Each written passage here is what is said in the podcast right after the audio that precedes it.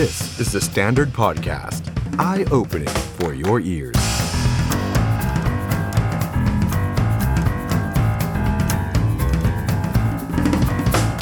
สวัสดีครับตอนรับผู้ชมเข้าสู่รายการ The Standard Now กับผมออฟชัยนนท์หานคีรีรัตน์ครับ คุณผู้ชมครับ วันนี้มาเจอกันครับ พุธกลางสัปดาห์ครับ 25 พฤษภาคม 2565 นะครับ อยู่ด้วยกัน 2 ทุ่มถึง 3 ทุ่มโดยประมาณครับ ที่แฟนเพจ Facebook และ YouTube ของ The Standard นะครับ ใครที่เข้ามาแล้ว ฝากกดไลค์ กดแชร์ กดติดตามให้กับเราด้วยนะครับ คุณผู้ชมครับ วันนี้เรามาคุยกันหลายเรื่องครับ ยังเป็นประเด็นทางการเมืองนะครับสืบเนื่องมาจากการเลือกตั้งผู้ว่ากทม และสกในช่วงสุดสัปดาห์ที่ผ่านมานะครับ ก็ทำให้เกิดการพูดถึงเรื่องการเมืองทั้งภาพย่อยภาพใหญ่กันเยอะแยะมากมายเลยนะครับ เมื่อวานนี้เนี่ยเรามีโอกาสได้คุยกับ 2 พักร่วมฝ่ายค้านอย่างเพื่อไทยแล้วก็ก้าวไกลไปแล้วนะครับ วันนี้เราจะมาคุยกับฝั่งของรัฐบาลกันบ้างนะครับ นั่นก็คือพักประชาธิปัตย์และพักพลังประชารัฐนะครับ แน่นอนแล้วครับเราจะมาคุยในเรื่องของการเมืองที่เกิดขึ้นจากชัดชาติเอฟเฟกนะครับหลายคนว่าแบบนี้เนี่ยทีมข่าวของเราใช้คำว่า after shock ชัดชาติเลยนะครับ เพราะว่ากวาดคะแนนเสียงไปแบบถล่มทลายนะครับสกที่พักประชาธิปัตย์ได้มา 9 ที่นั่ง ตัวพักนั้นพอใจมากน้อยขนาดไหนนะครับ หรือว่ามันต่ำกว่าเป้าไหมเกินเป้าไหมนะครับ หลายคนบอกประชาธิปัตย์ขาลง คุณจุรินบอกขาขึ้นอ้าวเดี๋ยวจะมาคุยกับคุณองอาจคล้ามไพบูลกันนะครับ รวมไปถึงประเด็นพักเล็กและพักพลังประชารัฐนะครับ คุณพิเชษฐ์เสถียรชวานครับ ต้องชวนมาคุยหน่อยครับ ตกลงยังไงกันครับเนี่ย รวมไปถึงเรื่องราวที่เกี่ยวข้องกับคุณธรรมนัฐพรมเผ่าด้วยนะครับ คุณพิเชษฐ์ก็จะว่าอย่างไร วันนี้ห้ามพลาดเลยนะครับ ห้ามพลาดเด็ดขาดครับ ติดตามตลอดรายการให้ดีนะครับคุณผู้ชมครับ รวมไปถึงแน่นอนแล้วครับ มีรูปอาจารย์ชัดชาติใหญ่ขนาดนี้ก็ต้องพูดถึงอาจารย์ชัดชาติหน่อยนะครับ ว่าวันนี้ลงพื้นที่ไปไหนทำอะไรนะครับ เพราะว่าภารกิจของแกเยอะทุกวันจริง ๆ นะครับ เอาล่ะ แต่ว่าก่อนอื่นเลยนะครับ ไหน ๆ เดี๋ยวจะได้มีโอกาสคุยกับคุณองอาจคล้ามไพบูลย์นะครับ ขออนุญาตอัปเดตข่าวของประชาธิปัตย์กันก่อนเลยนะครับ เมื่อวานนี้ครับคุณนิพนธ์บุญญามณีครับ รัฐมนตรีช่วยว่าการกระทรวงมหาดไทย และเป็นรองหัวหน้าพักประชาธิปัตย์นะครับ ให้สัมภาษณ์ถึงการเลือกตั้งสอกซึ่งประชาธิปัตย์เนี่ยได้มา 9 คน 9 เขตนะครับคุณนิพนธ์บอกว่าการที่ประชาธิปัตย์ได้สอกมา 9 ที่นั่งเนี่ยถือว่าเป็นสัดส่วนที่น่าพอใจ คุณนิพนธ์บอกน่าพอใจนะครับเดิมเนี่ยคิดว่าน่าจะได้ประมาณสักสิคนนะครับแต่ว่าได้มา 9 ก็ถือว่าใกล้เคียงกับเป้าที่วางเอาไว้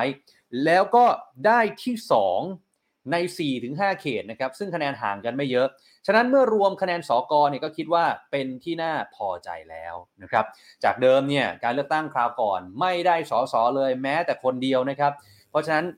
ก็ยอมรับการตัดสินใจของพี่น้องประชาชนนะครับ ต้องเคารพการตัดสินใจ ส่วนเรื่องของยุทธศาสตร์คะแนนจะเป็นอย่างไร เดี๋ยวไปวิเคราะห์กันอีกครั้งหนึ่งแต่ถามว่าพอใจไหมก็ต้องพอใจในสิ่งที่ประชาชนเลือกให้นะครับมอบให้นะครับ สำหรับคะแนนในส่วนของฝ่ายค้านอย่างเพื่อไทยและก้าวไกลที่ได้รวมกันกว่า 30 ที่นั่งเนี่ยคุณนิพนธ์บอกว่าก็ต้องเคารพการตัดสินใจของประชาชนนะครับ แต่ถ้าไปดูตัวเลขสัดส่วนของประชาธิปัตย์เนี่ยก็ถือว่าได้ตัวเลขที่มากขึ้น ถ้าเทียบกับตอนที่เป็นสสซึ่งประชาธิปัตย์ไม่ได้เลยแม้แต่เก้าอี้เดียวนะครับ นอกจากนี้เนี่ยก็ถามว่าต้องปรับยุทธศาสตร์วางบทบาทไหมอย่างไรนะครับก็คุณนิพนธ์บอกว่าก็คงต้องไปถามคุณองอาจคล้ามไพบูล รองหัวหน้าพักซึ่งดูแลกทม เดี๋ยวจะมาสรุปให้ทราบถึงสถานการณ์ปัญหาแนวทางนะครับ ว่าจะนำไปสู่การเลือกตั้งใหญ่อย่างสสได้อย่างไรจุดอ่อนจุดแข็งเป็นยังไงนะครับและในฐานะที่เป็นรัฐมนตรีช่วยว่าการกระทรวงมหาดไทยนะครับ คุณนิพนธ์ก็บอกว่าไม่มีปัญหาอะไร ถ้าจะทำงานร่วมกันกับคุณชัดชาติสิทธิพันธ์ว่าที่ผู้ว่ากทมนะครับแล้วก็บอกว่าการทำงานกับท้องถิ่น กทมก็เป็นท้องถิ่นนะครับ เพราะฉะนั้นมหาไทยเนี่ยกำกับดูแลกทมอยู่แล้ว อะไรที่เป็นนโยบายที่ผู้ว่าประกาศเอาไว้ ก็ดำเนินการได้ครับตราบใดที่ไม่ผิดกฎหมายนะครับอ้าวเดี๋ยวสักครู่เดียวนะครับ เราจะได้พูดคุยกับคุณองอาจคล้ามไพบูลย์นะครับถึงเรื่องของประชาธิปัตย์นะครับว่าก้าวที่นั่งเนี่ยโอเคหรือเปล่านะครับ เพราะว่าจริง ๆ แล้ว โดยส่วนมากเนี่ยในพักประชาธิปัตย์บอกว่าโอเคนะฮะแต่คุณชวนหลีกภัยบอกโอเคได้ยังไง 2 0 0 0 0 0คะแนนน่ะของดรเอเนี่ยมันน้อยไปหรือเปล่านะได้ที่ 2 ก็จริง แต่ว่าห่างจากคุณชาติชาติเนี่ย เป็นล้านเลยนะ ล้านกว่าเสียงล้านกว่าคะแนนเลยนะครับดรเอได้ที่ 2 แต่ว่าได้ประมาณ 2 5 0 0 0เท่านั้นเองนะครับเรื่องนี้เนี่ยคุณเทพไทยเสนพงศ์ก็ออกมาโพสต์เห็นด้วยกับคุณชวนหลีกภัยนะว่ามันน้อยไป ผู้บริหารของพักเนี่ยจะมาพอใจกับคะแนนเพียงเท่านี้ได้อย่างไร เพราะว่าถ้าไปเทียบกับตอนเลือกตั้งสสปี 62 ถึงแม้ว่าจะไม่ได้สสเลย แม้แต่เก้าอี้เดียวเนี่ยนะฮะ แต่คะแนนตอนนั้นเนี่ยประชาธิปัตย์ได้มากกว่าการเลือกตั้งสกแล้วก็ได้มากกว่าคะแนนของดรเอนะครับเพราะฉะนั้นคุณเทพไทยบอกว่าไม่น่าเป็นที่พอใจเท่าไหร่ เดี๋ยวคงได้ถามประเด็นนี้กับคุณองอาจคล้ามไพบูลด้วยนะครับเอาล่ะ แต่ว่าระหว่างที่เรารอคุณองอาจนะครับ ขออนุญาตมาอัปเดต อาจารย์ชาติชาติหน่อยนะครับคุณชาติชาติสิทธิพันธ์นะครับว่าที่ผู้ว่ากทมนะฮะวันนี้ไปไหนทำอะไรนะครับ ตอนนี้เนี่ยผมเห็นในโซเชียลมีเดียนะครับคนที่ชอบ ก็ติดตามแล้วว่าอาจารย์ชาชาติจะไปทำอะไรนะครับ แล้วก็ดูว่าโอ้โหลงพื้นที่ทุกวันเลยนะครับ คนที่อาจจะไม่ได้เป็นฐานเสียงของอาจารย์ชาชาติก็เห็นตั้งเพจมาแซะเหมือนกันนะครับ ว่าวันนี้คุณชาชาติจะ PR อะไรอีกนะครับก็มีทั้งสองฝั่งสองฝ่ายนะครับนำมาเล่าให้ฟังกันหน่อยนะครับนี่ฮะอย่างที่เห็นในภาพในวันนี้ครับวันนี้อาจารย์ชัดชาติไปสำรวจพื้นที่บริเวณแยกลำสาลีครับเพื่อหาแนวทางการแก้ปัญหาการจราจรติดขัด จากการสร้างรถไฟฟ้าสายสีเหลืองและสายสีส้ม โดยคุณชาติชาติบอกว่าจะเร่งรัดการก่อสร้างให้เร็วขึ้น เพื่อคืนพื้นที่การก่อสร้างให้รถเนี่ยสัญจรสะดวกมากขึ้นนะครับ หลังจากนั้นก็ไปเดินสำรวจพื้นที่ถนนศรีนครินแยกบางกะปิ ก็กังวลครับกับการสร้างสกายวอล์กที่แยกตรงนี้นะครับ เพราะห่วงว่าจะไม่มีคนสัญจรบนทางเท้า ก็จะทำให้ร้านค้าด้านล่างเนี่ยได้รับผลกระทบไปด้วยนะครับแต่อย่างที่เห็นเลยครับ ว่าระหว่างที่เดินสำรวจนะครับก็มีประชาชนพ่อค้าแม่ค้าเข้ามาขอถ่ายรูปเยอะนะฮะตอนนี้ต้องยอมรับว่าคุณชัชชาติ fever จริง ๆ นะครับ หลายคนมาร้องเรียนกับคุณชัชชาตินะครับ บอกว่าโอ้โหโควิดมันหนักจริง ๆ นะครับโควิดระบาดไป 2 ปีกลับมาขายของเจอการขึ้นราคาที่จอดบ้าง ร้องเรียนไปยังผู้แทนก็ไม่มีใครแก้ปัญหาให้เลยนะครับ ว่าที่ผู้ว่าอย่างคุณชาชาติก็รับฟังแล้วก็ขอเบอร์นี่ ขอเบอร์ผู้เสียหายไว้ด้วยนะครับ เพื่อติดต่อหาแนวทางการแก้ไขต่อไป ถือว่าเป็นการเปิดใจรับฟังที่ดีเลยนะครับ นอกจากนี้นะครับ หลังจากที่เมื่อวานนี้มีดราม่าเล็กๆ กรณีเรื่องของแท็กซี่กับคุณชัดชาตินะครับ ปรากฏว่ามันก็เป็นข่าวเป็นคราวว่าเอ๊ะแท็กซี่คันนี้ทำไมปฏิเสธว่าที่ผู้ว่ากทม ที่แข็งแกร่งที่สุดยังโดนแท็กซี่กรุงเทพนี่ปฏิเสธเลยนะครับจนต่อมาก็มีการชี้แจงผ่านทาง Facebook นะครับว่าไม่ใช่แบบนั้นเขามารอลูกค้า Grab นะครับลูกสาวของคนขับก็ออกมาบอกเหมือนกันล่าสุดวันนี้โอ้โหต้องชื่นชมเลยฮะชื่นชมทีมงานของอาจารย์ด้วยนะครับแล้วก็ตัวอาจารย์นะครับแกไวจริง ๆครับ วันนี้อาจารย์โพสต์ Facebook ฮะเป็นรูปที่ถ่ายคู่กับโชเฟอร์แท็กซี่คันเมื่อวานที่เป็นประเด็นนะฮะ แล้วก็โพสต์ยาวเลยครับ บอกว่าวันนี้ผมมาขอโทษพี่ลองนะชื่อโชเฟอร์เขานะครับ ผมมาขอโทษพี่ลองคนขับ Grab แท็กซี่ที่เป็นข่าว และต้องเดือดร้อนจากคลิปที่ผมขึ้นรถแล้วต้องลง เพราะพี่ลองนึกว่าผมเป็นผู้โดยสารที่เรียก Grab มา โดยกรมขนส่งทางบกก็เรียกพี่ลองไปสอบสวนข้อเท็จริงเมื่อวานด้วยนะคือกลายกลายเป็นเรื่องเลยนะครับพี่ลองมีลูกสาวนานานาบลาบลาบลานะครับแล้วก็บอกว่าลำบากมากเลยครับนะบางวันมีลูกค้าแต่น้อยมาก ยิ่งช่วงโควิดนี่หนักเลยครับ เหลือใช้วันละ 50 บาทเท่านั้นเอง แต่ว่าตอนนี้สถานการณ์ก็เริ่มดีขึ้น รายได้ส่วนใหญ่มาจากการขับผ่านแอปนะหักแล้วเหลือวันหนึ่ง5ถึง600 บาทนะครับ คุณชาชาติก็เลยบอกว่าเนี่ยก็การที่จะทำให้คนส่วนใหญ่เข้าถึงเทคโนโลยีสมัยนี้เป็นสิ่งจำเป็นนะครับ แล้วก็เป็นหนึ่งนโยบายหนึ่งในนโยบายของคุณชาชาตินะครับ คือการมีอาสาสมัครเทคโนโลยี ที่จะช่วยเหลือผู้สูงวัย ช่วยเหลือคนในชุมชน สนับสนุนด้านดิจิทัลให้กับประชาชน เพื่อเพิ่มโอกาสทางเศรษฐกิจ แล้วก็เป็นตัวเลือกให้กับผู้บริโภคด้วยนะครับ คุณชาชาติก็ทิ้งท้ายเป็นกำลังใจให้กับพี่ๆทุกคนในการเรียนรู้การใช้เทคโนโลยี เพื่อเป็นอีกหนึ่งเครื่องมือในการหารายได้ และผ่านวิกฤตโควิดนี้ไปให้ได้นะครับนี่ฮะอะมีรูปไหมมีรูปไหมมีรูปที่นี่นี่ฮะคุณชัชชาตินะครับกับโชเฟอร์แท็กซี่นะครับก็ถือว่าเคลียร์ใจกันเรียบร้อยนะครับ ประเด็นดราม่าก็จบลงไปอย่างรวดเร็วนะครับ คุณผู้ชมก็แสดงความเห็นกันมาได้นะครับ สวัสดีครับคุณไพศาลคุณการดา คุณเพียวเพียวคุณชาตรี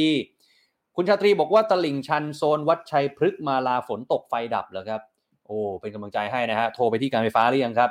คุณธัญรัตน์สวัสดีครับ คุณไข่มุก สวัสดีครับ คุณพิษเสถียรคุณศิวเทพ คุณมนัญญาคุณนุชคุณวรการคุณสิริพรนะครับ คุณประพัฒพงศ์คุณสุรเชษฐ์คุณเตอร์ คุณนงลักษ์คุณลี่ คุณสุรเวชคุณนัทพล คุณธราเทพ คุณชินวัตรคุณฉาน คุณบักบอยนะครับสวัสดีทุกท่านเลยนะครับ เอาล่ะ ตอนนี้ครับเราจะมาพูดคุยกับแขกรับเชิญของเราหน่อยนะครับ เมื่อสักครู่นี้ตอนต้นรายการผมเกริ่นไปแล้วนะครับ กับสกของพรรคประชาธิปัตย์นะครับที่ได้มา 9 คนนะครับ เบื้องลึกเบื้องหลังพอใจกับจำนวนที่ได้มาไหมยุทธศาสตร์ในการเมืองในภาพเล็กภาพใหญ่จะเปลี่ยนแปลงหรือไม่ วันนี้ครับเราจะมาพูดคุยกับคุณองอาจคล้ามไพบูลย์ครับรองหัวหน้าพักประชาธิปัตย์กันครับคุณองอาจสวัสดีครับ สวัสดีครับ ครับคุณองอาจครับ ก่อนอื่นเลยเนี่ย ขออนุญาตถามถึงผลการเลือกอ้าว เดี๋ยวนะเดี๋ยวให้ทีมงานติดต่อไปใหม่นะครับแหมไม่แน่ใจ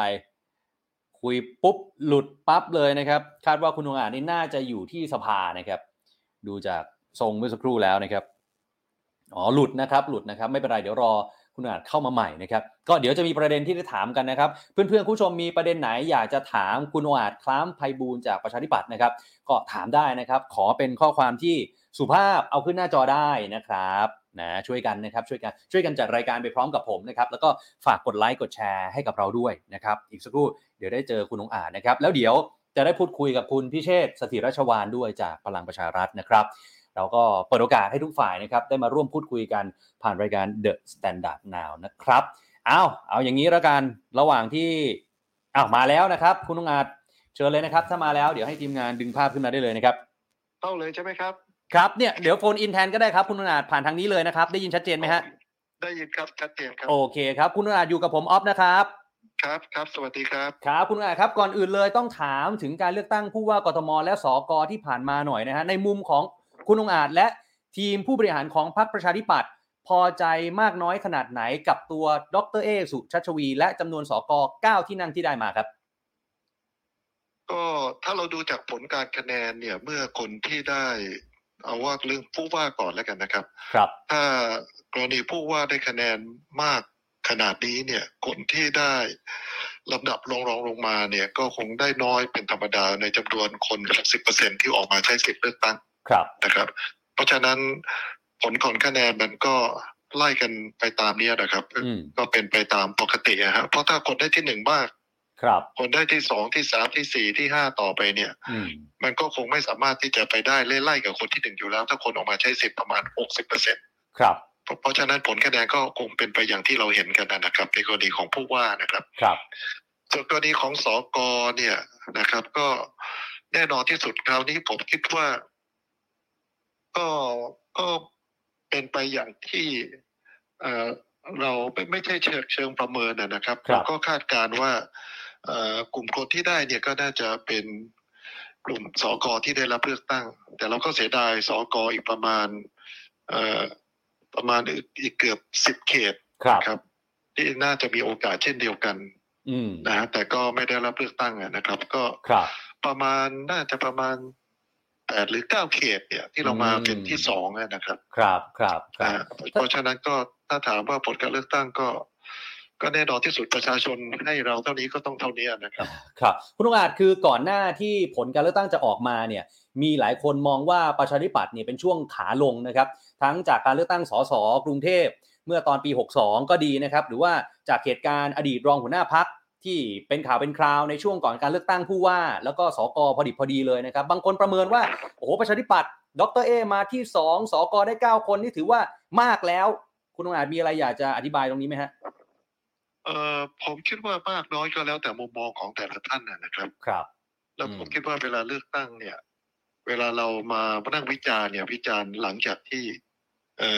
ผลมันออกมาแล้วครับนะครับอืมเราก็มองได้หลายแง่มุมอะนะครับ แต่จริง ๆ แล้วก็อยู่ที่พี่น้องประชาชนนะนะครับว่าเขาจะเอ่อเลือกตั้งเรามากน้อยแค่ไหนอย่างไรครับนะฮะครับเพราะฉะนั้นจริง ๆ แล้วผมก็ไม่ค่อยมองว่าผลที่ออกมาเนี่ยเราได้มากแล้วหรือเราได้น้อยเกินไปอืมคือประชาชนเลือกเราเท่าไหร่ให้เราเท่าไหร่ ให้คะแนนเสียงเราเท่าไหร่มันก็ต้องเท่านั้นนะครับ ครับอืมเพราะว่าอำนาจการตัดสินใจอยู่ที่พี่น้องประชาชนอยู่แล้ว ครับครับครับคือตอนนี้หลังจากที่เอ่อผลคะแนนออกมาหรือว่าผลการเลือกตั้งออกมาเนี่ยที่พักได้มีการพูดคุยหรือว่าประเมินไปจนถึงสถานการณ์ในการเลือกตั้งภาพใหญ่ หรือว่าสสในอนาคตเลยเลยหรือยังฮะก็คงยังไม่ได้มองไกลไปถึงขั้นนั้นนะครับเพราะเวลาเลือกตั้งระดับท้องถิ่นกับ การเลือกตั้งระดับชาติเนี่ยครับมันอาจจะมีบางมิติที่เอ่อสอดคล้องกัน แต่ก็มีหลายมิติที่มันไม่สามารถที่จะมามาคล้ายๆกับว่า มามองว่ามันจะเหมือนกันหรือต่างกันไปได้เลยทีเดียวครับนะผม เพราะว่ามันมันก็มีความสลับซับซ้อนอืมนะครับ มีแง่มุมมีเงื่อนไขปัจจัยอะไรที่อาจจะเหมือนกันบ้างแล้วก็ต่างกันบ้างพอสมควร ในการเลือกตั้งทั้งในระดับเอ่อการเมืองท้องถิ่นและการเมืองระดับชาติโดยเฉพาะในกรุงเทพมหานครนะครับ เพราะว่าถ้าเอ่อในกรุงเทพมหานครเนี่ยมันจะมีตัวแปรมีเงื่อนไขมีปัจจัยอะไรที่เข้ามาแต่ละครั้งของการเลือกตั้งเนี่ยอืมเยอะแล้วก็แตกต่างกันออกไปอยู่ตลอดเวลาครับ ครับครับถ้าอย่างนั้นถ้าเรามองเฉพาะสนามกทมครับคุณองอาจหลายคนครับมองว่า คะแนนเสียงที่ออกมาอย่างของอาจารย์ชัดชาติก็ดีนะครับ หรือว่าเอ่อคุณวิโรจน์นะครับ หรือว่าสกที่เพื่อไทยกับก้าวไกลได้มาเป็นที่หนึ่งที่สองเนี่ยนักวิเคราะห์หรือว่านักวิชาการหลายคนบอกว่ากทมไม่เอาฝั่งรัฐบาล ไม่เอาฝั่งรัฐประหารแล้ว เรื่องนี้ประชาธิปัตย์คิดเห็นยังไงฮะเอ่อก็อาจจะมีส่วนหนึ่งอืมตัดสินใจไปลงกันคะแนนที่ต้องการแสดงออกทางการเมืองครับนะครับ แต่ผมคิดว่าคงไม่ใช่ ทั้งหมดทั้งหนึ่งล้านสามแสนกว่าเสียงที่เลือกเอ่อคุณชาติชาติครับ แล้วก็คิดอย่างนั้นทั้งหมดนะครับอืมผมก็ว่าคิดผมคิดว่าคนตัดสินใจไปลงคะแนนเสียงเนี่ยเขาก็มีมุมมอง มีเหตุมีผลของแต่ละคนเนี่ยแตกต่างกันออกไปอยู่แล้ว ครับ แต่ถามว่าในมุมที่ถามเนี่ยมีไหมผมว่าเชื่อว่ามีอืมนะครับอืมแต่จะมากน้อยแค่ไหนอย่างไรเนี่ย แน่นอนที่สุดถ้าคนไม่ชอบรัฐบาลก็บอกว่าก็อาจจะพูดอย่างนี้ชัดเจนไปเลยครับเนี่ยคนไม่ชอบรัฐบาลแล้วนะครับครับเนี่ยมันเรื่องนี้เยอะอะไรอย่างนี้เป็นต้นก็ถถามว่าเขาพูดได้ไหมก็ได้ เพราะเขาคงต้องมีคนคิดอย่างนั้นจำนวนหนึ่งละอ๋อนะครับ ที่อาศัยการเลือกตั้งครับเอ่อผู้ว่ากทมสกเนี่ยเป็นการแสดงออกทางการเมืองอีกรูปแบบหนึ่งแต่ผมอืมอยากจะชี้ให้เห็นว่าการเลือกตั้งหลาย ๆ ครั้งเนี่ยที่ผ่านมาเนี่ยครับกับเอ่อ ผู้ที่ลงสมัครรับได้รับเลือกตั้งเป็นผู้ว่ากทมยกตัวอย่างคุณอภิรักษ์หรือคุณสมพันธ์เนี่ยครับก็ได้ในช่วงที่พรรคประชาธิปัตย์เป็นฝ่ายค้านเกือบตลอดเวลา อืมทุกครั้งเลยฮะทั้งครับสามสี่ครั้งอืมที่ผ่านมา ครับนะตอนนั้นก็จะเป็นรัฐบาลไทยรัฐไทยรัฐบาลเพื่อไทยอะไรต่างอืมๆนะฮะอันนั้นก็ก็ก็เป็นตัวชี้ส่วนหนึ่งนะเอครัอบเหมือนเหมือนกับว่าส่วนมากเนี่ย ถ้าเกิดว่ารัฐบาลเป็นพักไหน ผู้ว่ากทมก็จะเป็นพักตรงข้ามอย่างนี้ป่ะฮะก็ก็ไม่ใช่ทั้งหมดทุกครั้งอะนะครับ ครับอืมก็ก็ก็แล้วแต่นะฮะครับแล้วแต่แต่ละครั้งแต่ว่าผมเพียงแต่ยกตัวอย่างสมัยคุณอภิรักษ์เนี่ยอ่าสองครั้งก็ ก็อยู่ในช่วงที่เอ่อประชาธิปัตย์เป็นฝ่ายค้านครับนะครับอืมคุณสุพันธ์ก็เช่นเดียวกัน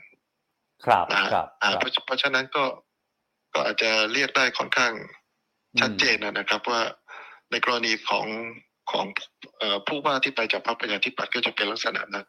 ครัแล้วบก็มีหลายครั้งก็เป็นอย่างนั้นครับเออถ้าถ้าอย่างนั้นแล้วเนี่ยเอ่อตัวขนาดที่คุณองอาจคุมกทมมานานเนี่ย คุณอาจประหลาดใจกับคะแนนที่เทไปถึงคุณชาติชาติล้านสามล้านสี่ไหมฮะตรงนี้เราเราเราเอาบางคนอาจจะมองว่าโอเค คุณชาติชาติน่าจะมาที่หนึ่งอยู่แล้วเนี่ย แต่ว่าคะแนนมันเทไปขนาดทำลายสถิติเดิมของหม่อมราชวงศ์สุขุมพันธ์เนี่ย คุณอาจ ได้ได้คิดเห็นยังไงกับประเด็นนี้ฮะเออผมผมก็มองผมตั้งฉากทัดไว้พอหาเสียงกันมากลางกลางๆทางอะนะครับ ครับสักครึ่งครึ่งทางเนี่ยผมก็ตั้งฉากทัดไว้ว่า เออถ้าคุณชาติชาติได้อันดับหนึ่งเนี่ยก็มีสองทางอืมนะครับ ทางหนึ่งก็ได้คะแนนถล่มทลายแบบเนี้ยนะครับอ่าอ่าแล้วคนอื่นๆเขาคงได้น้อยไปลักษณะนี้ครับนะนะฮะอีกทางหนึ่งก็คือถ้าคุณชาติชาติไม่ได้ถึงขนาดถล่มทลายอืมคนอื่นก็คงจะได้คะแนนเพิ่มขึ้นมาอ่า ซึ่งตรงเนี้ยนะครับเอ่อถ้าเราดูจากโพลเป็นหลักนะครับเพราะเราไป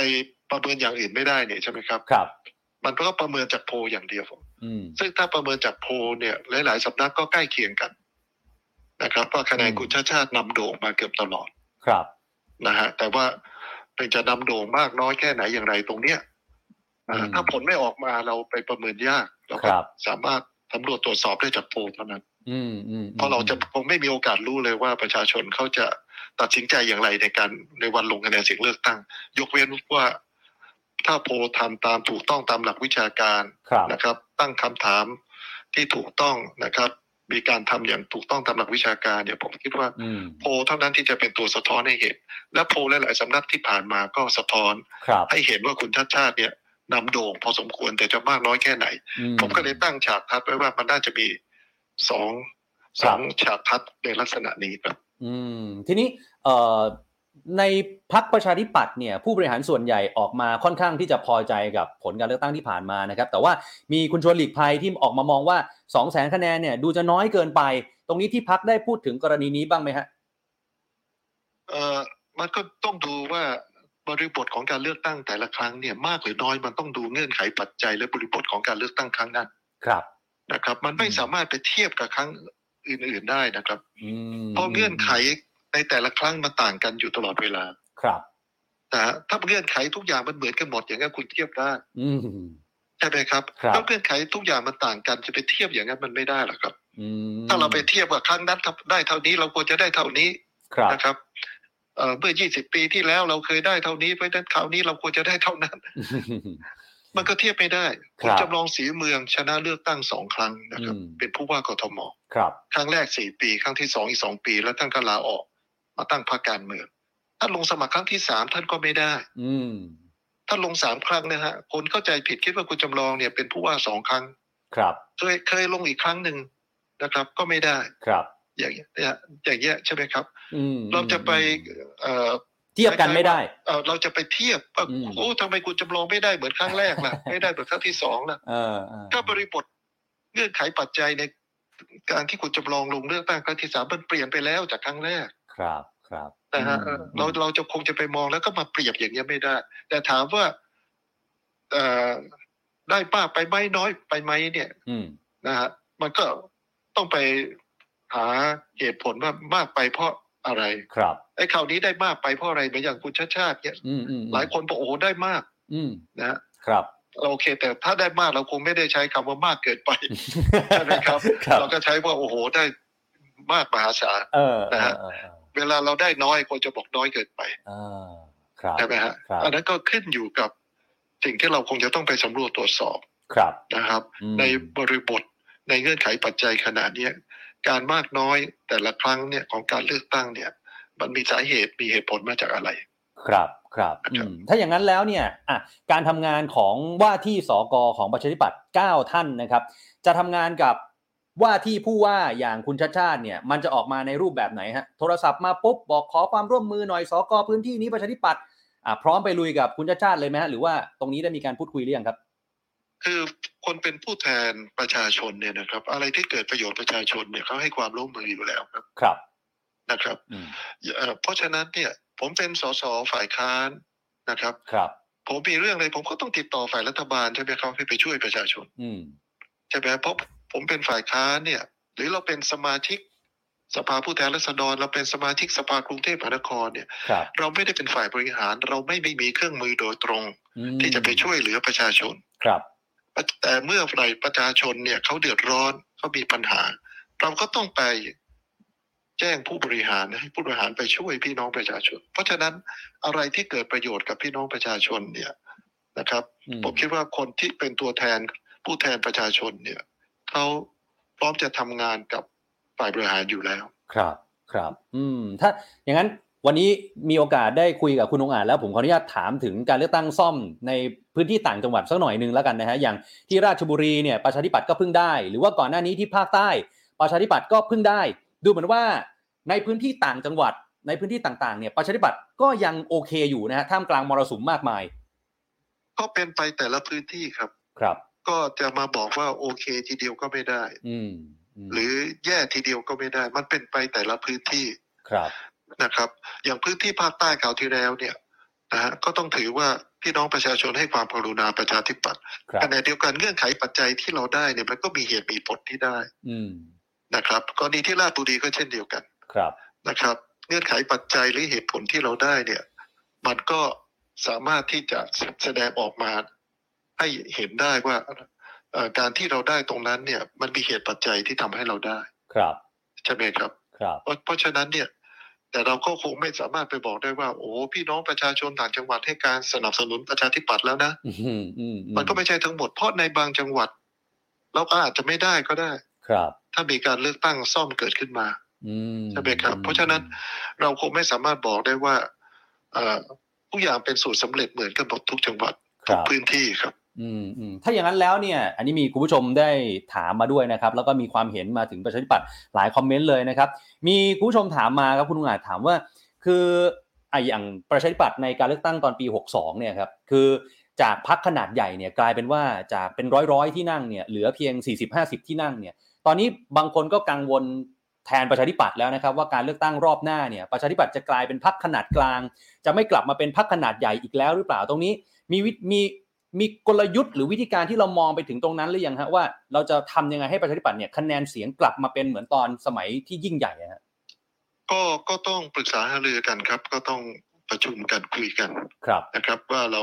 ควรจะทำอะไรอย่างไรอืมนะฮะเพราะว่าการเลือกตั้งแต่ละครั้งเนี่ยอย่างที่ผมบอกว่า มันก็ไม่ใช่สูตรสำเร็จว่าเอา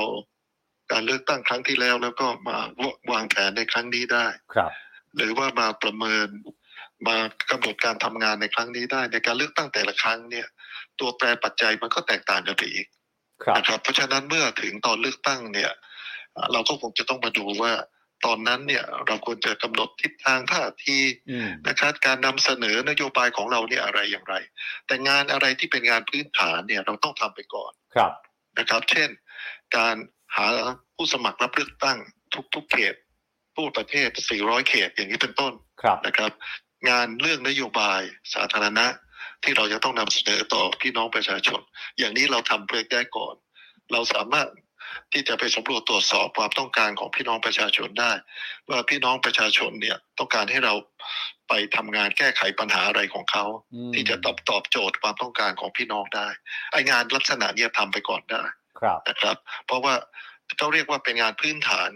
ของการเตรียมการเข้าสู่สนามการเลือกตั้งครับ นะครับอืมส่วนเมื่อ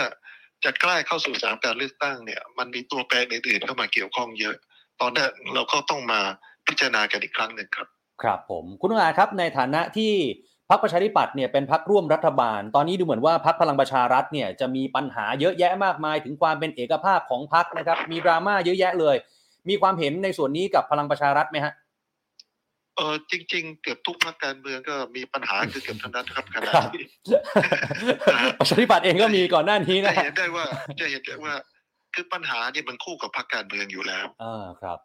ผมเนี่ยมองค่อนข้างจะเป็นวิทยาศาสตร์แล้วก็มองเป็นธรรมชาติ อืมนะครับพูดกันง่ายๆพรรคเพื่อไทยก็มีพรรคก้าวไกลพรรคทุกพรรคอืมมีแหละครับครับ แต่ว่ามันจะเล็ดลอดออกมาสู่สาธารณะหรือไม่อืใช่ไหมครับ ครับนะฮะถ้า ถ้าพรรคเพื่อไทยไม่มีปัญหาคุณสุดารัตน์จะออกไปตั้งพรรคตัวเองทำไมอะ ครับ ใช่ไหมฮะมันครัก็บมีอะแต่ว่าโอเคนะฮะมันมีมากมีน้อย แต่ละพรรคจะจัดการปัญหาของตัวเองอย่างไร อืมอันนั้นผมคิดว่า ผมมองเป็นธรรมชาติของพรรคการเมืองเพราะพรรคการเมืองเป็นที่รวมของคนจำนวนมากครับนะครับอืมแล้วก็เป็นคนที่อาจจะมีอุดมการณ์ทางการเมืองตรงกัน แนวคิดทางการเมืองตรงกัน แต่ว่าเมื่อมองลึกลงไปในรายละเอียดปลีกย่อยแต่ละเรื่องเนี่ย มันมีความต่าง อยู่เช่นเดียวกันครับนะครับอืมเพราะฉะนั้นเนี่ยผมมองว่าเป็นเรื่องปกตินะครับ ครับพรรคการเมืองที่มีปัญหาวันหนึ่งถ้าเขาสามารถมีวิธีการแก้ไขปัญหาที่ถูกต้องเขาก็ฟื้นกลับขึ้นมาได้อืมนะครับ ครับ แต่ถ้าเขาไม่สามารถแก้ไขปัญหาได้นะวันหนึ่งในอนาคตอนาคตข้างหน้า การเปลี่ยนแปลงมันก็ต้องเกิดขึ้น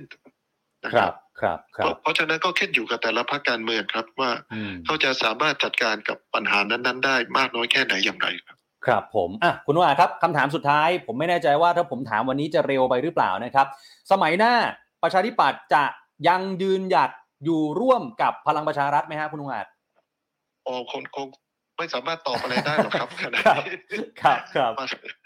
มันไม่รู้ว่าสมัยหน้าคือเมื่อไหร่อย่างไรอ่านะครับ แล้วเหตุการณ์กว่าจะไปถึงการเลือกตั้งสมัยหน้า มันไม่รู้จะมีอะไรเกิดขึ้นอีกเยอะแยะ ครับนะครับ ผมคิดว่าเรา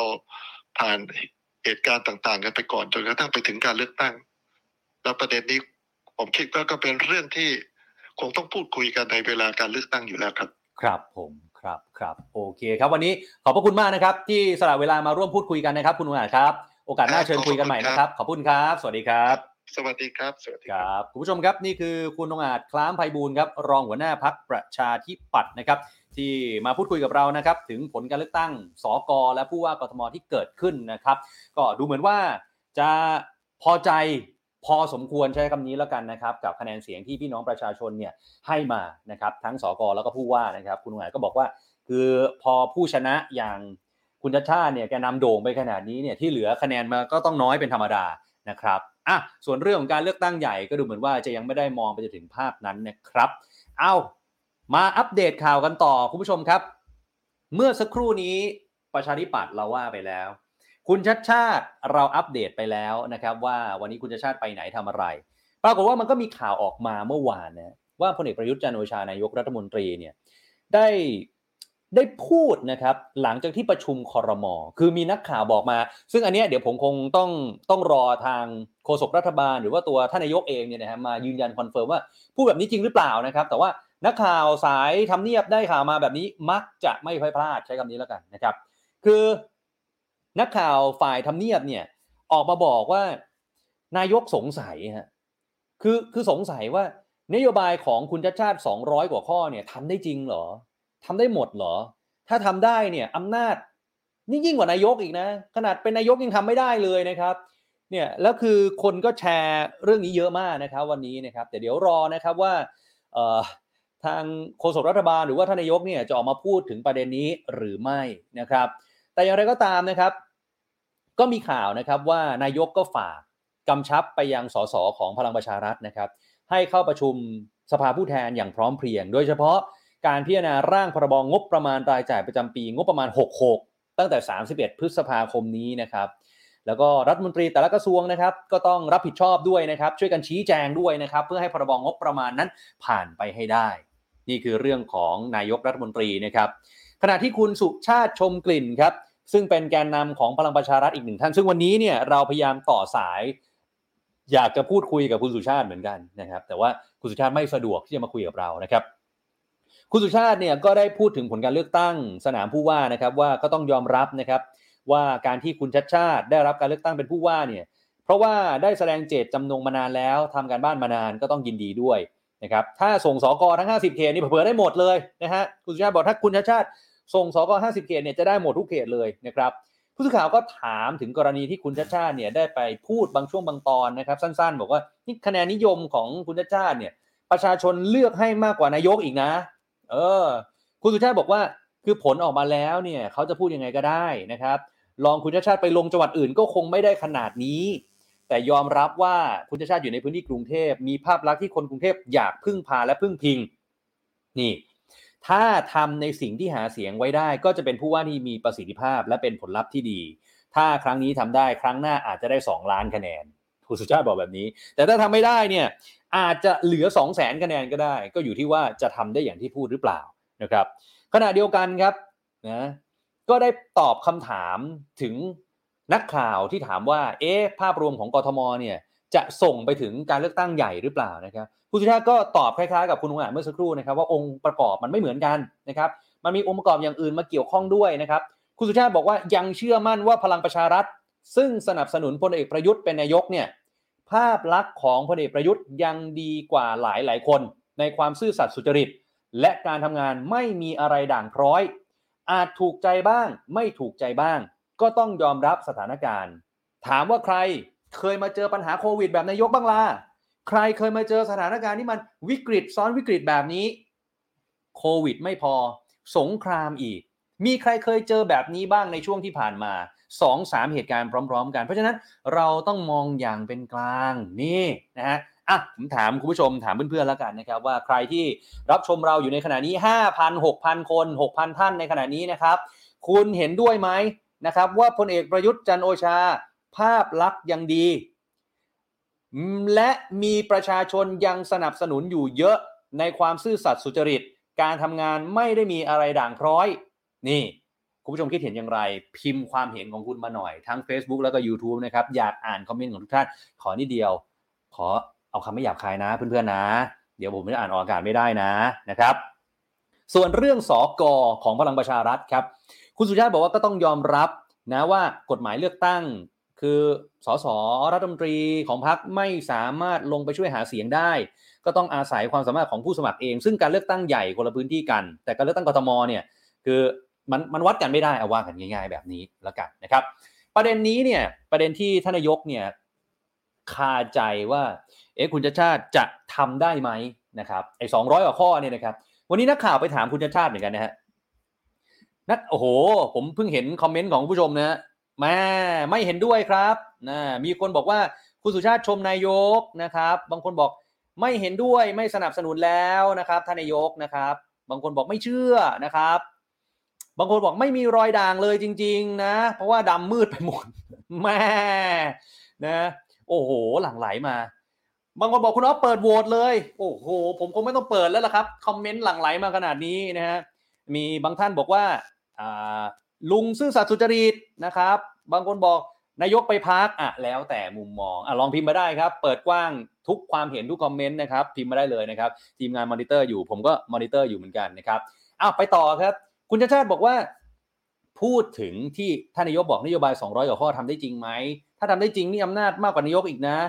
คุณชัชชาติบอกว่าต้องขอบคุณกำลังใจจากท่านนายก น้อมรับทุกคำติชมและคำวิจารณ์ ยิ่งทำให้คุณชัชชาตินั้นมีแรงกระตุ้นในการทำงานให้ดีที่สุด ขอบคุณนายกที่ให้ความสนใจในเรื่องนี้ ผมเห็น comment เพื่อนๆหลายคนบอกว่า นายกดูสนใจว่าที่ผู้ว่าชัดชาติมากเกินไปหรือเปล่า และดูมีอารมณ์นะเวลานักข่าวไปถามเพื่อนๆเห็นยังไงฮะเมื่อวานนี้ผมคุยกับอาจารย์นักวิชาการ แล้วก็สสนะครับ อย่างพักร่วมฝ่ายค้าเนี่ยบอกต้องดูที่ภาษากายของท่านนายกเออไอคำพูดที่บอกว่า ไม่สะท้อนอะไรเลย ไม่มีผลอะไรเลยเนี่ยแต่ภาษากายท่านนายกดูหงุดหงิดนะหลายคนว่าไว้แบบนั้นนะครับอ้าวส่วนคุณชาชาติก็ตอบคำถามนะครับที่มีการวิพากษ์วิจารณ์ว่าถ้าทำไม่ได้ตามนโยบาย คะแนนการเลือกตั้งครั้งหน้าอาจจะลดเหลือ 2 0 0แสนแบบที่คุณสุชาติบอกไว้เนี่ยคุณสุชาติก็บอกว่าทุกคนมีสิทธิ์ที่จะพูดน้อมรับทุกความคิดเห็น และยิ่งต้องทำงานให้หนักขึ้นเร็วขึ้น มองว่าเป็นเรื่องที่ดีครับ ถ้ามีการติเตียนในเชิงสร้างสรรค์ ทุกคนเป็นคนกรุงเทพเหมือนกันสามารถแสดงความเห็นได้ แล้วก็บอกว่านโยบาย 200 กว่าข้อเป็นข้อดีที่ประชาชนตรวจสอบได้ง่ายครับ เพราะถ้าพูดแล้วไม่มีอะไรเป็นตัวชี้วัด 4 ปีกรุงเทพก็เหมือนเดิม ไม่มีอะไรเปลี่ยนแปลง แต่ที่น่าดีใจคุณชาติบอกว่า มีบางสำนักงานเขตนำนโยบายบางส่วนไปใช้แล้วด้วย เอออูนี่ยังไม่ได้รับตำแหน่งอย่างเป็นทางการเลยนะฮะคุณชาติบอกว่าถือว่าเป็นมิติใหม่ที่ไม่เคยเห็นมาก่อน แสดงว่าทุกคนเริ่มตื่นตัว บางนโยบายทำได้เลย ไม่ต้องรอเช่น ไปหาพื้นที่ปลูกต้นไม้ การแก้ปัญหาหาเร่แผงลอยเป็นต้น แล้วก็น้อมรับการบ้านจากทั้งข้าราชการกรทมและประชาชนครับ เพราะเป็นการสื่อสาร 2 ทาง นโยบายเปลี่ยนแปลงได้ครับ 213 ข้อเพิ่มเป็น 214 ข้อก็ได้ และเป็นนโยบายที่ใช้เงินไม่มาก ไม่ได้ใหญ่โตแต่แตะชีวิตผู้คน ขอบคุณข้าราชการครับที่ไปศึกษานโยบายยืนยันว่าจะพยายามทำให้ได้ มากที่สุดนะครับนี่ผมเคยถามอาจารย์ชาชาติตอนที่ก่อนที่จะมีการเลือกตั้งผู้ว่านะครับสัมภาษณ์เดียวกับอาจารย์เลยนะครับผมก็ถามแบบนี้แหละครับผมถามอาจารย์ว่าอาจารย์เอาจริงๆนโยบายทั้ง 200กว่าข้ออาจารย์ทำได้หมดจริงเหรอมีเวลาอยู่ในตำแหน่ง 4 ปีนโยบาย200กว่าข้อทำได้จริงหรือนะฮะอาจารย์ตอบผมประมาณว่าคือคนกรุงเทพเยอะมาก แล้วมีคนหลากหลายรูปแบบ เพราะฉะนั้นนโยบายก็เลยต้องให้มัน cover หรือว่าครอบคลุมคนทั้งกรทม แล้วอาจารย์บอกว่านโยบาย 200 กว่าข้อหลายนโยบายทำได้เลย และไม่ต้องใช้เงินมาก บางนโยบายเปลี่ยนแค่ mindset เปลี่ยนแค่ความคิด นี่คือเมสเซจที่ผมเคยสัมภาษณ์อาจารย์มานะครับ แต่ว่าเดี๋ยวรอดูแล้วกันนะครับว่าเมื่อรับตำแหน่งอย่างเป็นทางการแล้วเนี่ย200 กว่าข้อจะเป็นอย่างไร และอาจารย์ก็มีเว็บไซต์นะให้คุณผู้ชมให้คนกรุงเนี่ยเข้าไปตรวจสอบแกได้ตลอดนะว่าแกทำไปแล้วหรือยังหรือไม่ได้ทำอะไรนะครับ ก็เดี๋ยวต้องรอดูแล้วกันนะครับขณะเดียวกันครับ วันนี้พลเอกประยุทธ์จันทร์โอชาเนี่ย คือมีประโยคที่ฟังแล้วเอ๊ะอีกแล้วอะต้องใช้คำนี้แล้วกันนะครับ ผมผมขออนุญาตใช้คำคำที่ soft กว่าเพื่อนๆ บางท่านพิมพ์มาในใน Facebook แล้วกัน หรือว่าใน YouTube แล้วกันเนี่ยคือมันมีบางคำที่เอ๊ะวันนี้นายกนะครับ ไปกล่าวปาฐกถางานขับขี่ปลอดภัย ตามพาดหัวของ The Standard เนี่ยบอกไว้บอกว่าขอให้ทุกคนยอมรับกติกา ย้ำว่าอยู่มานานรู้ปัญหาแต่แก้ไม่ได้ร้อยเปอร์เซ็นต์เพราะความร่วมมือไม่เกิด คือนายกบอกแบบนี้ฮะนายกบอกว่า คือจะไปว่าประชาชนจะไปบังคับเนี่ย มันก็คงไม่ได้ กฎหมายมีหมด เจ้าหน้าที่รู้จับได้หมด แต่จะเอายังไงล่ะ ให้เจ้าหน้าที่ทำงานร้อยเปอร์เซ็นนั่นคือประเด็นที่ต้องทำให้ได้ ให้นโยบายไปแล้ว ให้นโยบายไปแล้วครับ ว่าให้มีการจับกลุ่มทั้งหมดหากผิดกฎหมาย นี่คือเรื่องบนท้องถนนนะ แล้วเกิดปัญหาอะไรขึ้นนายกบอกว่าต้องให้ประชาชนยอมรับตรงนี้ด้วย คือสิ่งที่ทำให้สังคมปลอดภัย หากร่วมมือกันคงไม่มีปัญหาจะต้องไปจับใคร ไม่มีใครอยากจับ ไม่มีใครอยากลงโทษ แล้วจะไปตำหนิประชาชนก็ไม่ได้ได้แต่เตือน แล้วก็บอกเจ้าหน้าที่ให้ช่วยกันระมัดระวัง ส่วนเรื่องการขับขี่ปลอดภัยเนี่ยฮะคือมันมีคำพูดบางช่วงบางตอนของท่านนายกนะฮะที่พูดถึงเรื่องรถติดนะครับ เดี๋ยวผมขออนุญาตนะผมขอหาคำพูดแบบ เป๊ะเป๊ะนิดนึงแล้วกันนะผมกลัวว่าผมจะพูดผิดไปนะครับ เพราะว่าคือท่านนายกเนี่ย พูดประโยคที่ผมฟังแล้วผมรู้สึกว่าเฮ้ยมันมันเป็นแบบนั้นเชียวหรือนะฮะมันเป็นแบบนั้นหรือนะครับ ขออนุญาตแป๊บหนึ่งนะขอผมเปิดแป๊บเดียวนะฮะเคยนายกเนี่ยพูดประมาณว่า นี่ อะผมเจอแล้วนะวันนี้บางช่วงบางตอนนะครับ นายกบอกว่า ความแออัดทางถนนมันก็มีอยู่อย่าง คือถนนเนี่ยมันยังติด รถมันติด คุณผู้ชมฟังดีๆนะฮะรถมันติดอุบัติเหตุก็น้อย ไม่ตายไงอย่างน้อยก็ไม่ตายอะรถวิ่งเร็วไม่ได้ไง ใช่ไหมพื้นที่บ้านเราถนนไปดูสิครับ เทียบกับถนนบ้านอื่น ถือว่าดีมากนะเขาขับกันสบาย โล่ง แจ้ง แต่ความเร็ว เพราะงั้นทุกอย่างต้องคิดจิตสำนึกถึงคนอื่น นี่พลเอกประยุทธ์จันโอชาท่านว่าไว้แบบนี้ฮะเขาบอกว่า ก็ถนนมันติดไง ติดมันก็มีข้อดีนะ รถติดเนี่ยอุบัติเหตุมันน้อยนะอย่างน้อยมันก็ไม่ตายไง รถมันวิ่งเร็วไม่ได้ใช่ไหมนี่ เพื่อนๆฟังคุณผู้ชมฟังแล้ว เอ๊ะ แบบผมไหมนะฮะผมฟังแล้วผมเอ๊ะนะ แต่ผมให้เพื่อนๆคอมเมนต์แล้วกัน นะ คุณบับเบิลทีบอกว่ามองบวก มองบวกคือมองในแง่บวก หรือว่ามองว่าจะไปบวกกับใครครับเนี่ย นะ เออ เนี่ยฮะ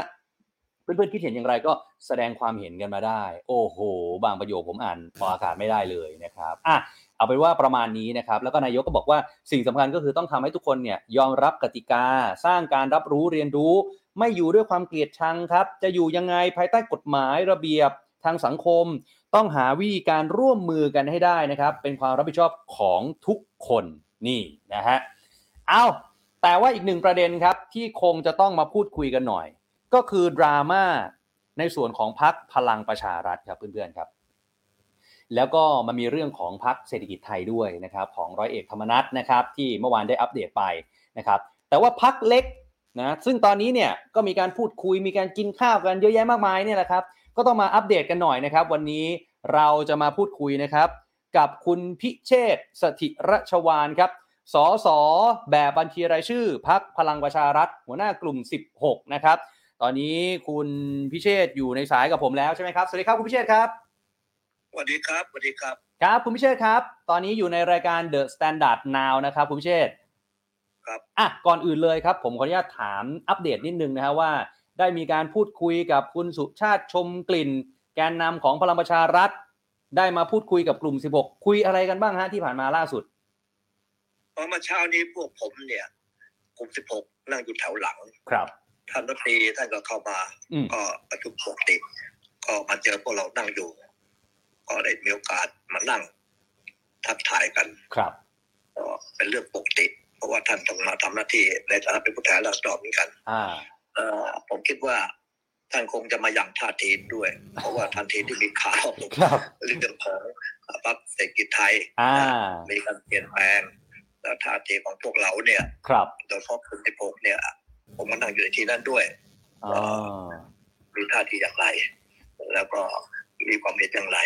ซึ่งผมก็เรียนไปว่าพวกเราปกติไม่มีปัญหาหรอกครัเพบราะว่า เราเป็นพรรคร่วมรัฐบาลอยู่แล้วอ่าก็ส่วนที่การเปลี่ยนแปลงต่าง ๆ เนี่ย มันเป็นเรื่องของทางด้านพรรคเศรษฐกิจไทยอืมก็ไม่เกี่ยวกับเราครับอันนี้ประเด็นคบที่ว่าขณะนี้เนี่ยสารพัดเองก็ก็วันวันๆว่า ความสัมพันธ์ระหว่างคุณธรรมนัฐซึ่ง อ่าเคยดูแลพวกเรามาตั้งแต่ปี2562ครับไปชิดกันเนี่ยอืมก็พูดง่ายๆก็ในอาทิตย์ทิศมันก็คุยกันไม่รู้กี่ครั้งเหรอฮะแล้วก็ไปดูแลกันมาระหว่างคุณธรรมนัฐไอ้ตรงนี้ต่างหากอ๋อซึ่งอาจจะมีการระแวงว่าเอ๊ะถ้าอย่างนั้นเนี่ยกลุ่มที่พกเนี่ย อาจจะตัดสินใจไปรวมกับคุณธรรมนัฐ ธรรมนัฐหรือเปล่าเดี๋ยวได้ไหมก็คุณพิเชษฐ์คือคุณพิเชษฐ์กำลังจะบอกว่าทุกวันนี้เนี่ยกลุ่ม 16 กับคุณธรรมนัฐก็ยังคุยกันอยู่ตลอดใช่ไหมฮะก็ยังคุยปกติก็ยังคุยปกติครับไม่มีอะไรอ๋อครับเอ๊ะอย่างนี้กลุ่ม 16 จะเป็นไส้ศึกหรือเปล่าเนี่ยคุณพิเชษฐ์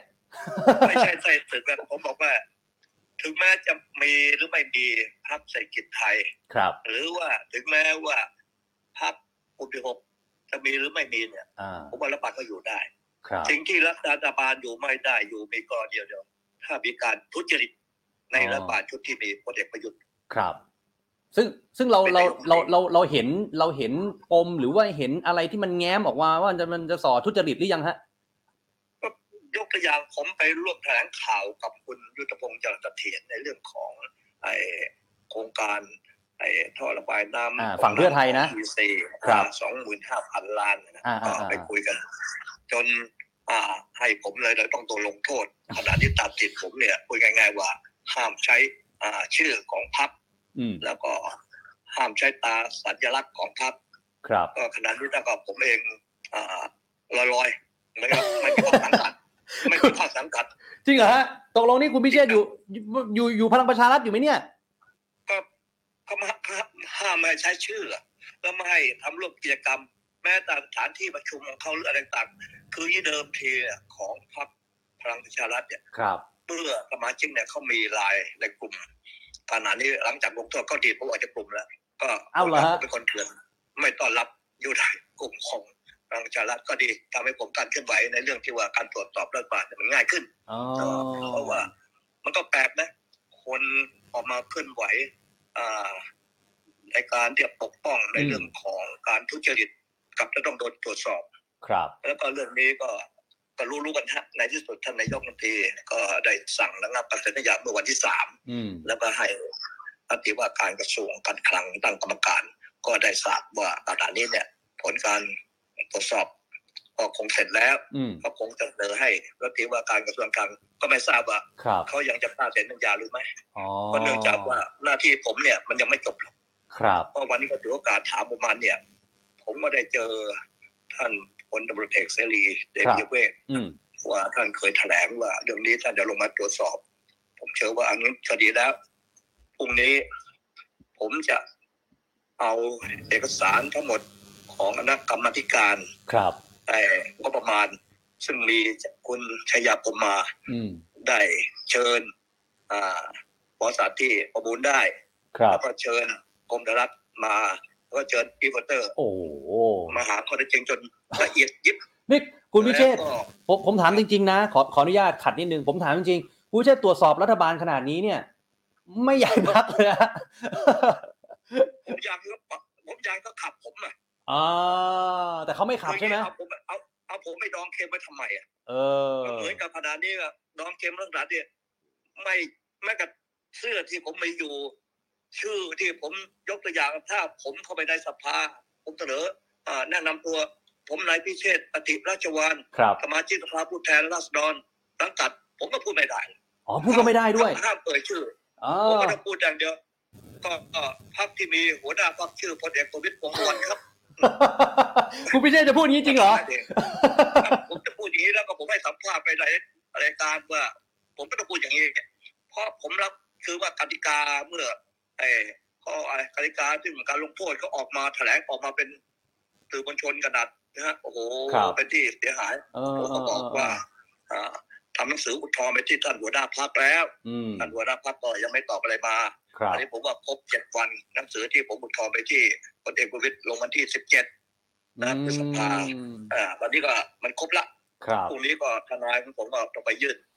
ก็ฟ้องหมิ่นประมาท เพราะว่า คุณตั้งข้อหาผมเนี่ย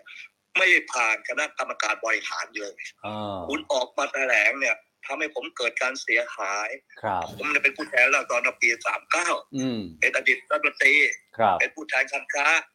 เป็นอดีตเลขาธิการนักกรรมการการอิสลามแห่งประเทศไทยมันเป็นหลาย ๆ เรื่องเป็นหลายๆอย่างอืมอืมอืมแล้วอยู่ๆไม่ให้เกียรติกันข่าวผมเนี่ยอืมโอ้โห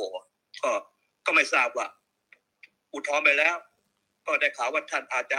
เอาเข้าพิจารณาคณะกรรมการนะฮะแต่ว่าอ่ประธานคุณไพบูลย์ออกมาแถลงเนี่ยครับถ้าผมเสียหายเนี่ยเออก็นักกฎหมายผมหลายท่านผู้หลักผู้ใหญ่ในวงการการในวงเรื่องกฎหมายว่าเฮ้ยอย่างนี้ไม่ถูกอ่าก็เอากฎหมายเอาระเบียบแล้วความคับมาดูเฮ้ยทำนี้ไม่ได้ครับผมไม่ได้ทำหน้าที่ปกป้องชื่อเสียงผมอืนะมก็อืมเรื่องนี้เป็นเรื่องอะผมกับพับครับเพื่อปกป้องตัวเองครับคเอารับกลับมาเรื่องการเมืองดีกว่าอะอะถ้าอย่างนั้นเอาอย่างนี้คุณพิเชษฐ์ถ้าอย่างนั้นผมถามแบบนี้ ในฐานะที่คุณพิเชษฐ์เนี่ยเป็นหัวหน้ากลุ่ม 16 บรรดาพักเล็กพักน้อย การอภิปรายที่กำลังจะมาถึงเนี่ยผมถามตรงๆ ยังสนับสนุนพักรัฐบาลไหม หรือไม่เอาแล้ว ตัดสินใจเด็ดขาดแล้ว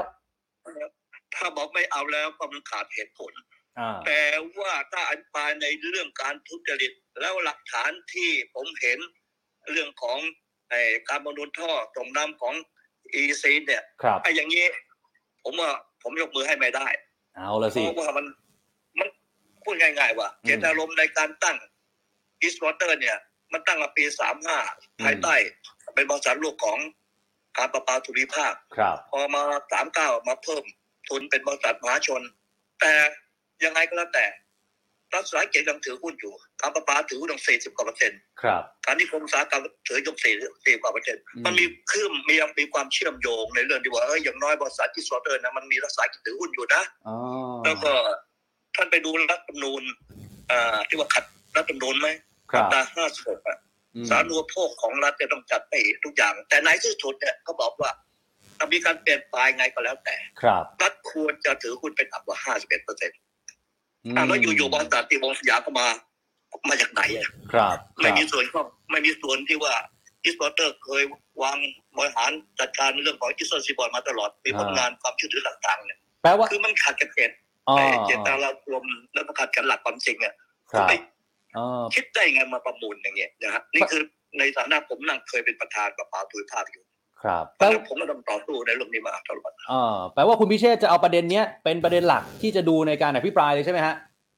ครับก็เมื่อคุณยุทธพงศ์ในแถลงมาเนี่ยก็ผมไปทานข้าวมาสองครั้งฮะการแถลงไอ้การทานข้าวครั้งแรกจนผมโดนตั้งข้อหาเนี่ยโดนโดนโทษเนี่ยแล้วพระเจ้าผมอยู่เฉยเหรอครับก็ดีเนี่ยทำให้ผมเคลื่อนไหวได้สะดวกดีอ่าเอาละสิอ่าทีนี้ถ้าสมมตินะ คุณพิเชษผมสมมติก่อนแล้วกันนะ สมมุติว่าอนาคตเนี่ยอ่าคุณพิเชษไม่อยู่แล้วกับพลังประชารัฐเนี่ย มีโอกาสที่จะไปรวมกับเศรษฐกิจไทยไหมเอาผมถามตรงก็ไอ้เรื่องนี้ยังคิดอยู่ๆยังคิดอยู่หมายถึงทุกคนในกลุ่มเลยใช่ไหมฮะเพราะว่าผมอายุมากแล้วครับเจ็ดสิบเก้าแล้วอืมนะฮะแล้วก็เป็นมาแทบทุกอย่างแล้ว ครับว่ามันควรจะถึงเวลาไม่รู้ว่านโยบายที่เราจะไปอยู่เขาเนี่ยจะมีนโยบายตรงกันไหมแต่สิ่งหนึ่งผมก็คิดตรงกันนะ ในเรื่องของการปราบปรามทุจริตเนี่ยอืมซึ่งคุณธรรมนัฐนี่พูดเสมอว่า ถึงแม้จะ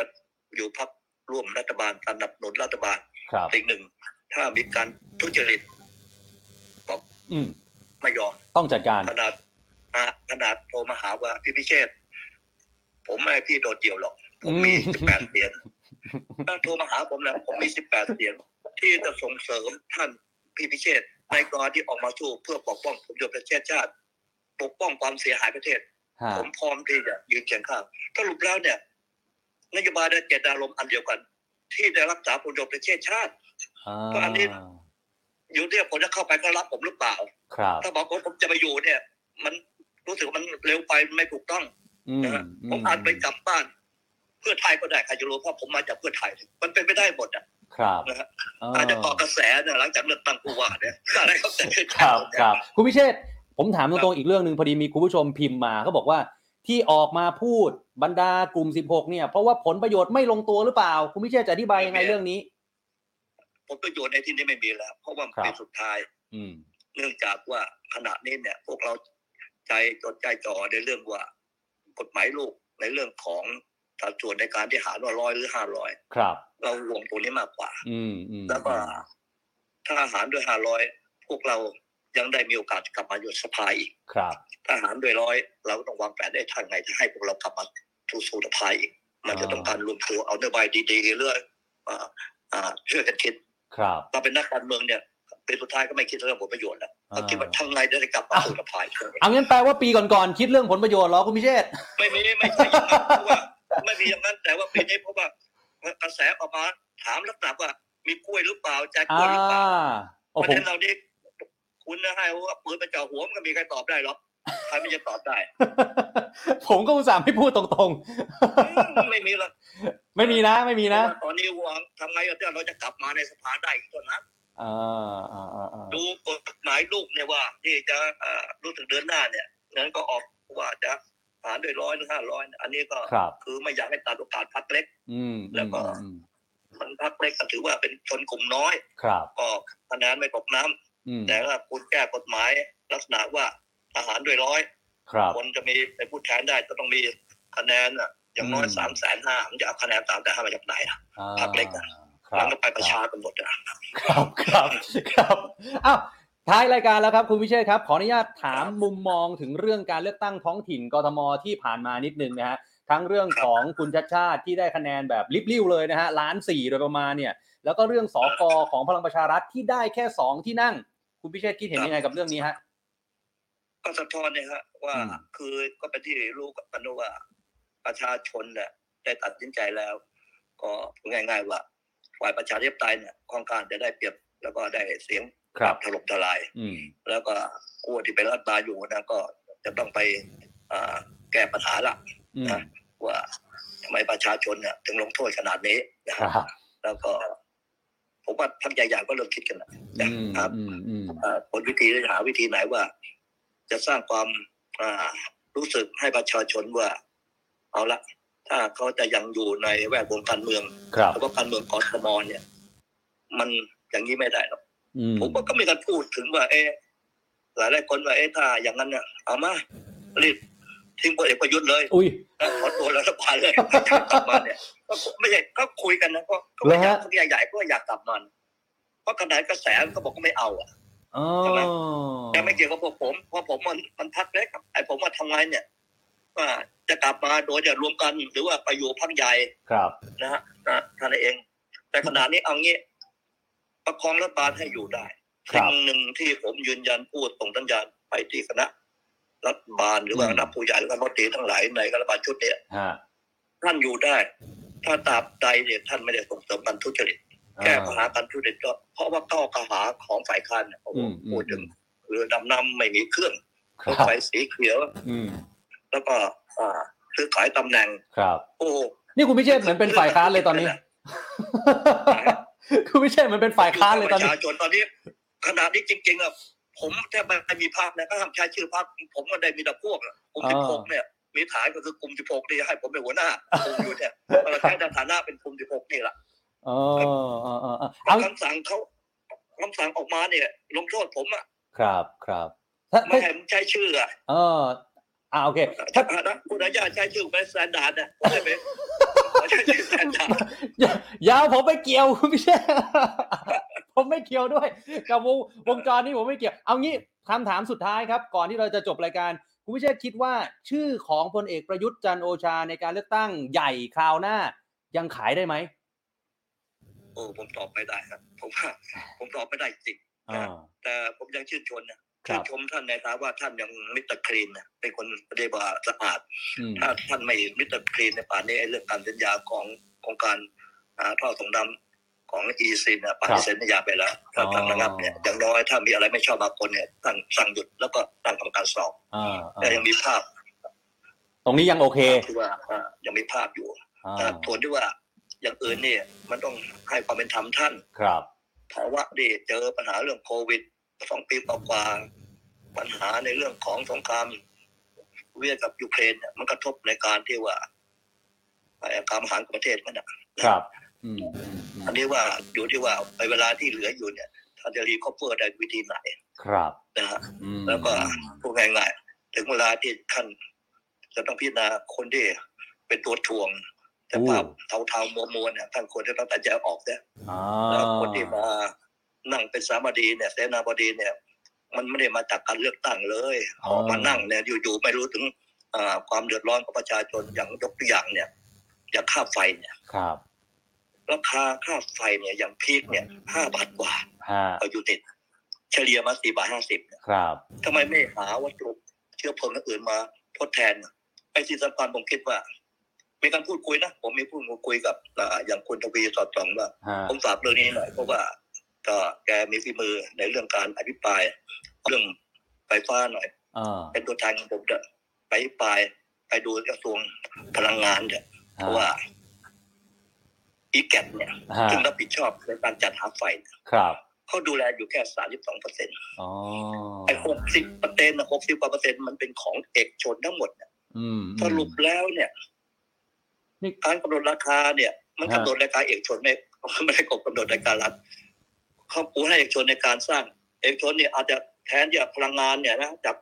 เอ่อโซลาร์ฟาร์มไม่เอาครับแก๊สมันเนี่ยมันก็ต้นทุนแพงอืมเมื่อต้นทุนแพงเนี่ยคุณก็ไปขายให้อีแก๊ส อีแก๊สก็มาขายให้กับประชาชนเดือดร้อนเนี่ยมันก็แพงทุอย่างเนี่ยอืมแพงอะดิครับเพราะอันนี้ถึงต้องโน่นอภิปรายวิจัยต้องเรียกว่าการกระทรวงพลังงานนี่คุณคุณคุณคุณพิเชษคุณพิเชษแซะรัฐมนตรีท่านไหนบ้างหรือเปล่าเนี่ยที่พูดพูดมาเนี่ยตอนเนี้ยผมเพราะว่าประชาชนในบ้านผมมาเดือดร้อน ผมค่าไฟต้องหมื่นกว่าบาทอยู่กันสามคนอ๋อเป็นผู้ประสบภัยโดยตรง โอ้ยพูดเดือดร้อนโดยตรง แล้วก็ออกไปออกไปหาเสียงไปพบประชาชนผู้แทนผู้แทนเอออยู่กันเฉยๆได้ไงทำไมไปดูแลในเรื่องค่าไฟอะอืไม่ใช่แต่ค่าน้ำมันแพงค่าไฟมาแพงแพงหมดเลยตอนนี้ ควรจะมาดูแลตรงนี้เออ โครงการดีๆสมัยก่อนที่กองทัพบกพูดว่าเออจะทำโซลาร์ฟาร์มถึงสามแสนไร่อะครับแล้วก็มีความร่วมมือของอีแกนก็มาร่วมมือ อืมก็พูดง่ายๆด้วยใช้โซลาร์ฟาร์มน่ะกลางวัน ก็ใช้เรื่องของโซลาร์ฟาร์มกลางคืนก็ใช้อีแกนอ่ามันก็ประหยัดไฟไป เรื่อยไปครับอืมอืม บางคนก็บอกมันไปเอื้อผลประโยชน์ประชาชนอ๋ออ้าวต้องตัดหรือตัดถ้าต้องตอนอีกมันก็ปิด มันก็ปิดอีแกนไปเลยให้เองจะไปล้วนๆเนี่ยหมันเรื่องหมดแล้วโอ้แล้วว่าผมคิดว่าฮะถ้าผมได้ทำการเมืองต่อไปฮะผมจะให้ไปดูสัญญาทั้งหมดนะอืมสัมปทานของรัฐเนี่ยที่ให้สัมปทานไปเนี่ยฮะไอ้หมดสัญญาไปต่อเอากลับมาทำเองไอ้ไฟโอ้ไฟเนี่ยนี่นี่จะตรวจสอบรัฐบาลเต็มตัวแล้วนะคุณพิเชษนะ โอ้ย ก็ก็ผมเดือดร้อนผมต้องใช้เดือนละหมื่นกว่าคุณเอาไม่เสียเดือดร้อนเหลือค่าไฟอะสถานีคุณพิเชษโอเคเวเวลาเราหมดแล้ววันนี้เดี๋ยวไว้โอกาสหน้าเชิญมาคุยกันใหม่นะฮะเพราะว่าเรื่องของการเมืองผมเชื่อว่าคงได้คุยกับพี่คุณกับกับคุณพิเชษอีกแน่นอนนะฮะวันนี้ขอบพระคุณมากนะครับ ครับ สวัสดีครับขอบคุณครับนี่ครับคุณผู้ชมครับนี่คือคุณพิเชษฐ์สถิรราชวานนะฮะสสบัญชีรายชื่อพัก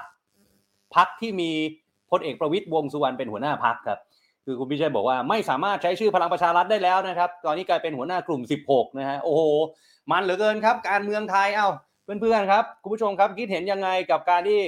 ได้ฟังคุณพิเชษเป็นเมื่อสักครู่แสดงความเห็นกันมาได้นะครับผมมานั่งอ่านคอมเมนต์อยู่นี่บันเทิงมากเลยนะแหมจะขอใช้ชื่อ THE STANDARD ด้วยอะ จะเป็นพิเชษฐ สถิรชวาล สส.บัญชีรายชื่อ จากพรรค THE STANDARD นี้เหรอ อย่า อย่าเอาผมไม่เข้าในวงจรนี้นะอ้าวขอบพระคุณทุกคอมเมนต์นะครับ ทุกการติดตามของคุณผู้ชมนะครับ ฝากกดไลค์กดแชร์ กดติดตามกับเราด้วยนะครับ แล้วโอกาสหน้านะครับพรุ่งนี้2ทุ่มครับ กลับมาเจอกันใหม่นะครับ ที่รายการ THE STANDARD NOW กับผมอ๊อฟ ชัยนนท์นะฮะวันนี้ลาไปแล้วครับสวัสดีครับ The Standard Podcast, eye Open for your ears.